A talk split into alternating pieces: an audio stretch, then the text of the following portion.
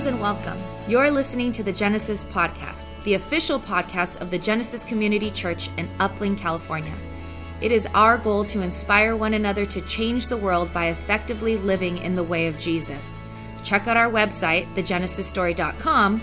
There, you can learn more about us, where and when we meet, ways to invest and support, but most importantly, how to get connected. Thank you for spending time with us today.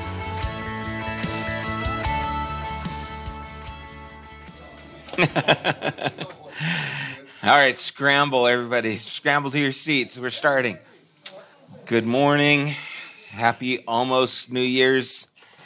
I guess New Year's Eve, however that works.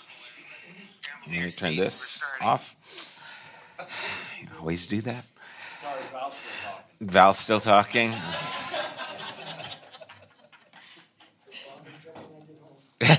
That's it. It's the world sees it. It's on the World Wide Web. Val was talking. Uh, well, glad you guys made it. Thanks for those who are watching online. Uh, let's pause. Let's pray. Hope you guys had a wonderful Christmas and hope you guys have a, a great New Year's this evening as we get started into the new year. But let's begin right now with prayer. Father, once again, we are grateful for the blessings we enjoy, the life, the friends, the family we have that enrich our time here. Lord, I pray that our time together this morning would be another opportunity for enrichment as we look to you, the author of life, to breathe that spirit life within us once again. Lord, we pray for those who are struggling with illness at this time, for Gil's brother and others who are sick, that you'd bring healing to them, that you would give them rest and watch over them. Lord, may you continue to use us in the lives of those who are around us to bring about healing and justice. And we do ask these things in Jesus' name. Amen. I'd like to start by again looking back and thanking everyone who has participated with us throughout the past year. Participation, whether listening online, by coming here and attending, by giving financially, we are grateful. I'm grateful that you have been on this journey with us, have uh, experienced life with us, and it, it's our desire to continue doing this together. But I want to acknowledge again all those who have supported Genesis in any of those ways. Thank you for your participation. Um, and I hope that's what it continues to be is a participation with us and not just something that you tune into. Uh, that's something that you can experience and share with others. That's really our desire. Uh, a while back, a few years ago, I was at a conference on communication. And I remember the person who was leading it would have various people get up and share something that they were trying to communicate, different topics. And, this one person came up and she started sharing on some things that she was kind of working through. And he stopped her and he says, "Okay, I, just want to I want to ask you something before you continue. Um, what's something that brings you joy?" And she kind of was thrown off a little bit. And she says, Well, I, I think it'd be my kids. And he goes, Oh, tell me something about a, a, memory you have with your kids. And she started sharing this memory she had of her kids. And this smile just came over her face and she just started beaming and telling this story that made her laugh and made her smile and was endearing to her. And then he, he stopped her and he goes, Did everyone see that? Did you see the change that happened when she started communicating about something she loved. She goes, Now I want you to talk about what you were talking about. And she continued talking about it, but her countenance had changed. Right? And the whole idea, and what he was trying to convey to us, is that when you communicate something that you love, it affects how you are seen. And so I want to start this morning by just asking a question. I, I want to ask, what brings you life? What's something that enriches your life, that makes you maybe feel happy or maybe even feel challenged? They're usually things that we love. They also might be things that make us feel exhausted. For example, Thursday through Saturday, we had three of our grandchildren's with us. Grandchildren's, grand, I don't know. There, there's a whole bunch of them, but we, we had them with us in ages three, five, and seven, staying at our house, living with us for those days. And it was so much fun and it was so exhausting. One of my grandsons learned to ride a bike without training wheels for the first time. And oh man, just watching that take place was exciting. His whole life changed. Right before that, he had the training wheels and want to ride your bike? Nah. Every day after getting off those training wheels, I want to ride my bike. I want to ride my, it's like we gave him keys to the car and he was like out of here, right? He, he had this freedom that he hadn't experienced before. And it was something that just was so much fun to watch. I, I was listening to a podcast uh, by Rob Bell the other day when I was driving out to Apple Valley to do a, a lesson.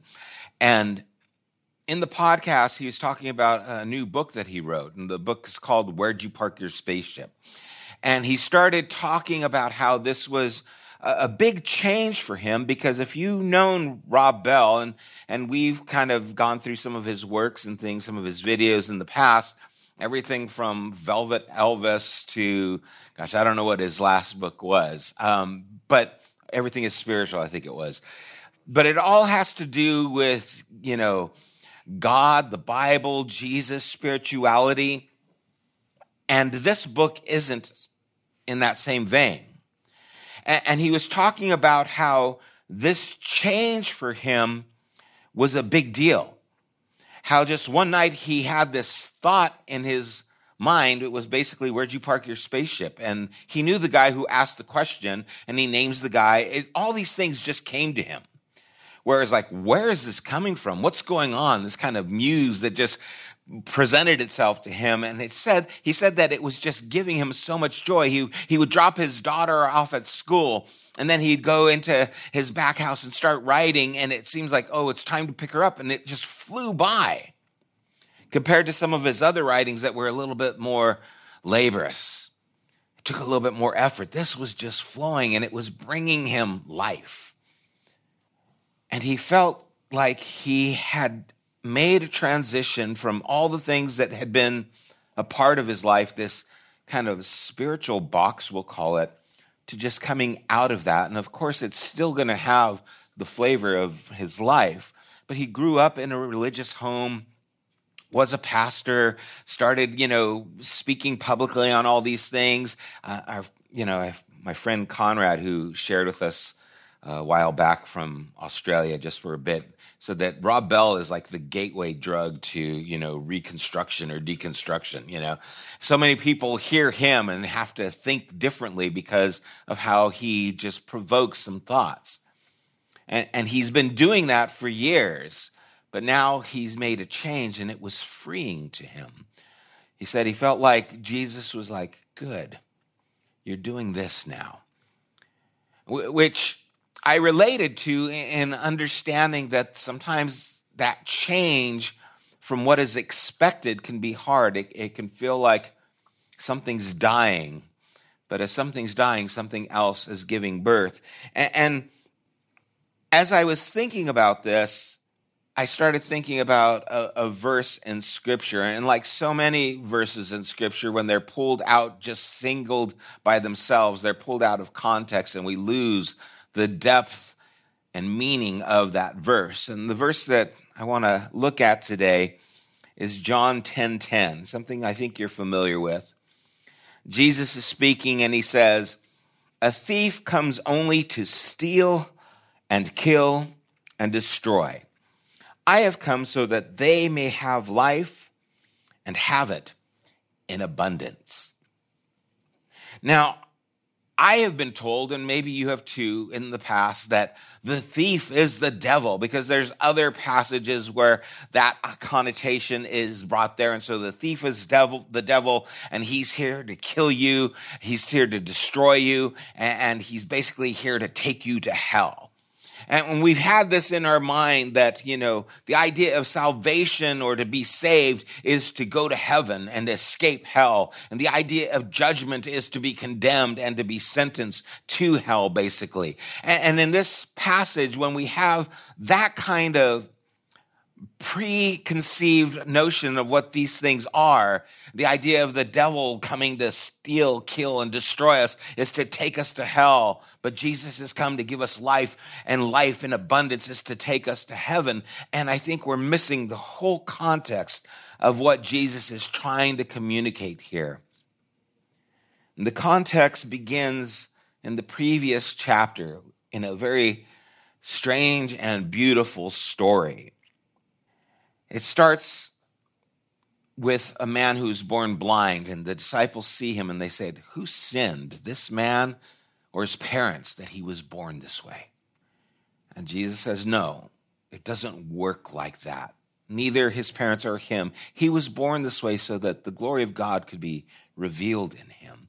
And you see, they held this idea that we see in the book of Job and Job's friends and that we see still in religious circles today that the reason bad things happen is because people are not doing what God wants them to do. They're displeasing to God. They're living in sin. Something is wrong with them. And that's why they contract certain diseases. And that's why there's earthquakes or tsunamis. It gets blamed on the fact that these people aren't doing what they should be, and so God's judgment is upon them. But Jesus here is saying, no, it doesn't work that way. It's not because of what he's done, but God is at work and doing something within him. Recently, at a memorial service, I was thinking about the person who'd passed, who was a young woman with special needs. And I was thinking about how her life dramatically affected her family in such positive ways. How she shaped the character of her brothers more than probably anyone else in a healthy way, in a good way.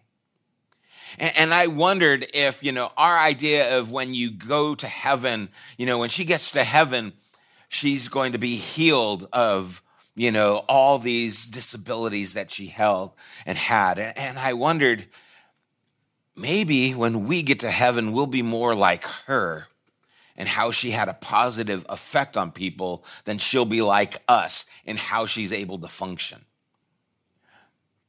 I heard a podcast with someone who had disabilities and how they were hurt by the idea that, oh, aren't you going to be happy when you get to heaven? You'll be able to walk and do these things that you can't do now, as if they were less than everyone else now.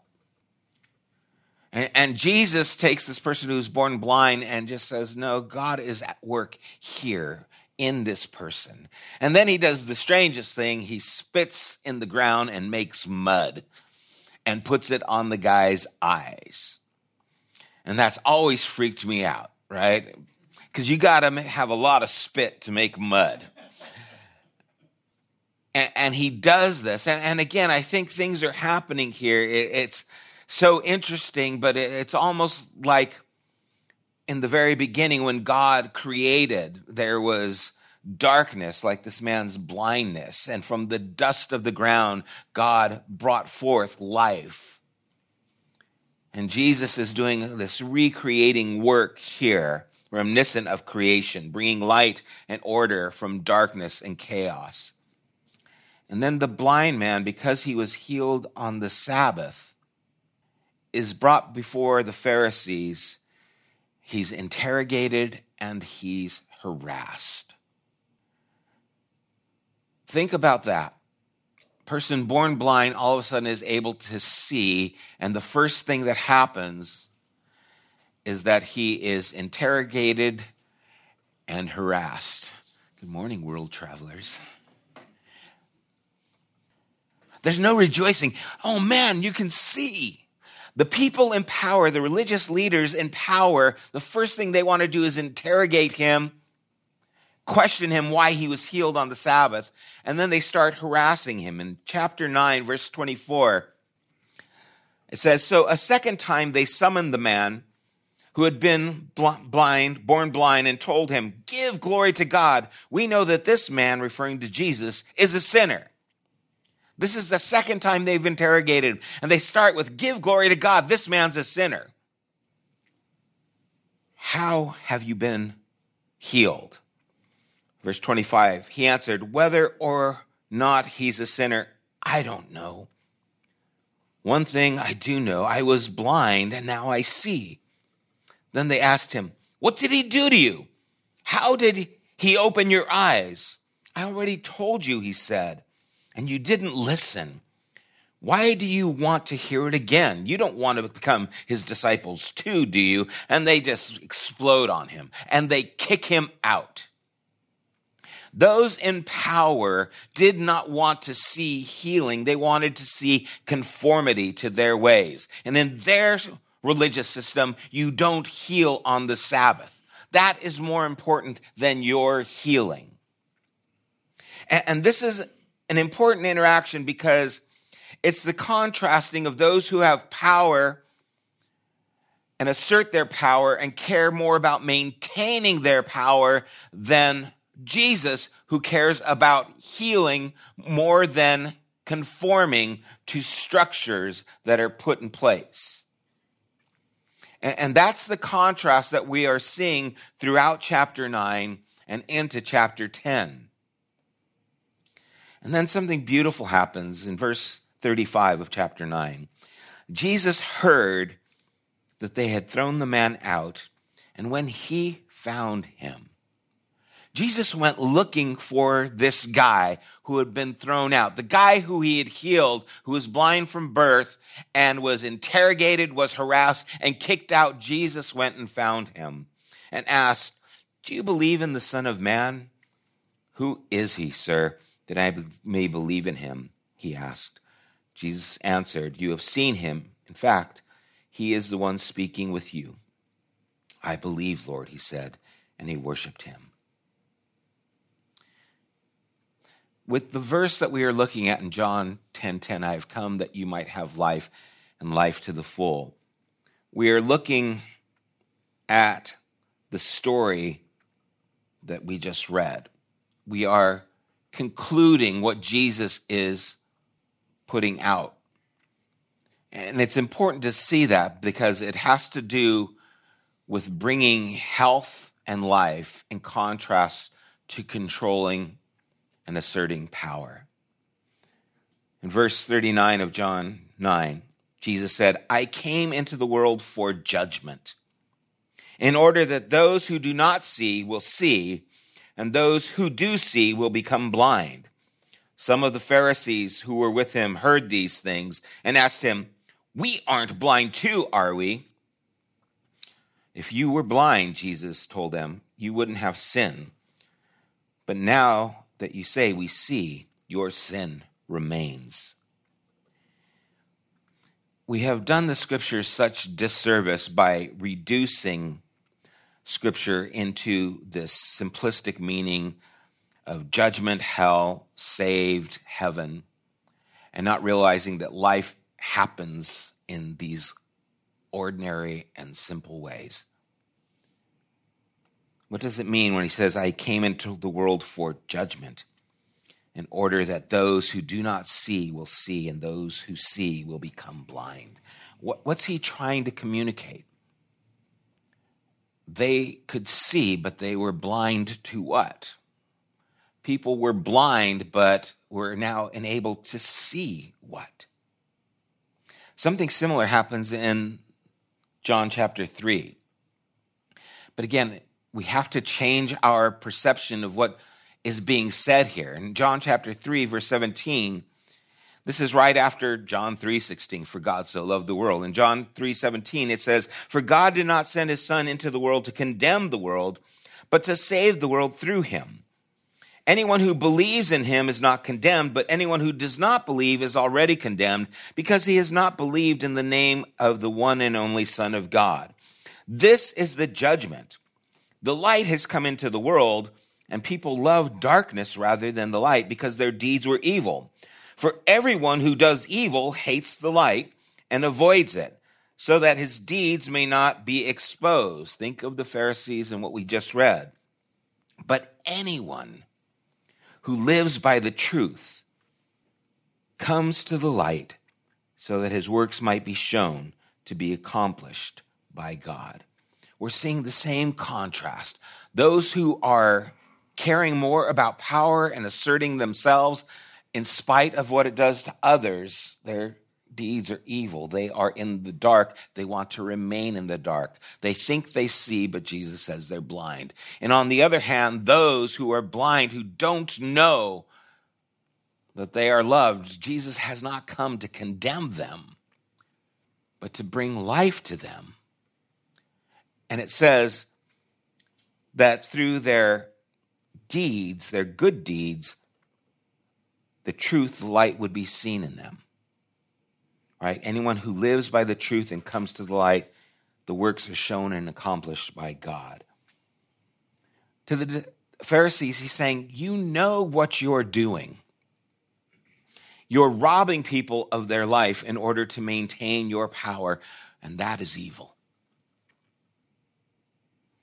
This is something that is constantly contrasted in Scripture. In John 8 31, Jesus said to the Jews who had believed in him. If you continue in my word, you really are my disciples. You will know the truth, and the truth will set you free. We are descendants of Abraham, they answered him, and we have never been enslaved to anyone. Oh, there was the Egyptians, there was the Assyrians, there was the Babylonians, there's the Romans, but okay, have it your way, right? How can you say we will become free? Once again, we see that through Jesus, God is trying to bring freedom. He is trying to bring restoration. He's trying to bring healing. And on the other hand, on the other side of that coin, we have people who are trying to maintain power, trying to control, trying to use people for their own gain. And this is what Jesus is talking about. This is the context of John. This is what we are trying to get through. These people were trying to kill him. He says, You're trying to kill me. Your father, you're doing the works of your father, and that's trying to kill me. I'm doing the works of my father, and I'm bringing healing. Jesus is contrasted to the powerful and the corrupt who are claiming they have the way to God, but anyone who does not actually care to bring life and healing for people are contrasted to Jesus, who is bringing life and healing to people. And so back in John 10, starting at verse 9, I am the gate, Jesus says. If anyone enters by me, he will be saved and will come in and go out and find pasture. A pasture is a place where the sheep could thrive, find what they needed to live, and be safe. The thief the Pharisees, those who are controlling, comes to steal, to kill, and destroy. I have come that you might have life and have it to the full, that you could live freely and find pasture. Find what you need that gives you life, that connects you to life, that connects you to life, connects you to God. And, and let's be clear there are a lot of things that we enjoy that don't bring us life, right? He didn't say, I've come that you might have fun right? Because we can do things that aren't good for us that bring fun. But there's a difference. Things that bring life connect us to life itself, connect us to one another, connect us to God. And those are the things He's come to, to give us freedom to do, to find the pasture, to be able to explore without the fear of condemnation. Oh no, am I breaking the rules? Back when the pandemic had just started, and things were just so chaotic and, and, we were scrambling to get online and we weren't sure who was a part of the church anymore and who attended, and, and a friend came up to me and he said, You know, you need to stop teaching that Rob Bell stuff and just get back to teaching the Bible. And I was troubled by that because we hadn't done any Rob Bell stuff for years, and I just finished a, series on the tapestry of the Gospels that I thought was pretty biblical. And I felt this you need to conform to this way so that I will continue being a part of what's going on. And I didn't say anything at first. I just listened to them. We were talking on the phone. And I, I went home and I just was contemplating what's going on. What, what do I want? Do I want to conform to what some people think I need to be? Or do I want to do what gives me life? What does Jesus want for me? Is, is what I'm doing robbing people? Or is what I'm doing enabling people? And I ended up calling them back and I said, I, I can't do that. I, I can't do what you're asking of me because I wouldn't be sincere. It'd be disingenuous. I, I'm not promoting Rob Bell or a, a certain person in theology. I, I, am exploring the life that God gives me, and, and this is what I need to do so I can have life. See, one of the things that brings me joy, like I talked about in the beginning, that brings me life is being able to communicate how I see God at work in my life, in the life of other people, sharing with people that they are loved, that they are cared for, because I believe that's who I see in Jesus. In, in, contrast to the Pharisees who are wanting to control, this is how we do it. This is who gets in. You don't get in because you're born blind. He was defective. He couldn't go into worship. Because you're a woman, you're not part of the priesthood because you are all these little obstacles. And I see Jesus come and I see him just tearing these things down. And I like, he's come that we might have life and we might have it to the full. And I'm excited about that. And this is how I see it unfolding. And, and so I want to share these things. I, I want to express the things that I see in Jesus because this is who I follow. And it's his ways. It's his truth proclaimed. It's his life expressed. And so when Jesus says, I am the way, the truth, and the life, no one comes to the Father except by me, I don't think he's making a narrow path. I think he's actually opening a door and showing us what the way, the truth, and life looks like. Anyone who seeks the truth walks in the light because their deeds are good and that's where God is being manifested. He who loves God loves his neighbor also because God is love. But we want to restrict, we want to control, and we don't realize that's robbing people of the ability to experience God in day to day life in ways that are different, maybe, than what we thought. I, I, I grew up in this faith thinking that if, if I advance then I will become a pastor. And pastor was kind of like, this is where you have to be. You know, when you're a pastor, you've reached, you're the CEO or whatever it is. You, have kind of made it to that place. You're ordained by God now and blah, blah, blah. You know, it was just, this is what it is. And then I started understanding, you know, there are people who I look up to who are not pastors, who aren't a part of a church. But the way I see God in them through their love for other people is incredible. And it, it, broke the barrier and the blindness that I had of how God was supposed to work. And it opened my eyes to see that God is more. And I remember thinking of my children. I want them to grow up in ministry and I want them to, you know, serve in the ministry. And that was just kind of this goal. And then there came a time where I said, you know what? I do not want that for you. I just want you to experience God and live your life. So I have one son who is a pastor, and I have another son who just celebrated five years of sobriety. And I'm so proud of both of them. I'm proud of my other kids too, but those two.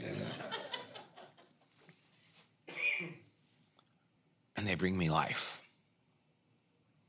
And it brings joy to my heart to see God at work in so many small ways, bringing healing, bringing sight to help people understand life is beautiful, important, and God is at work in you and wanting to bring life to you.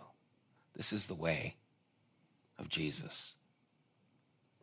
And so I hope in just looking back at this past year and looking into the new year that we could enjoy the life in abundance that Jesus wants to give. That we can be free of the obligations that maybe we're bringing from traditions, from hangups, from this idea of power and control being necessary that we would allow the freedom that Christ gives, that sets us free, that gives us life, to be shared among us and bring healing to us. Let's pray.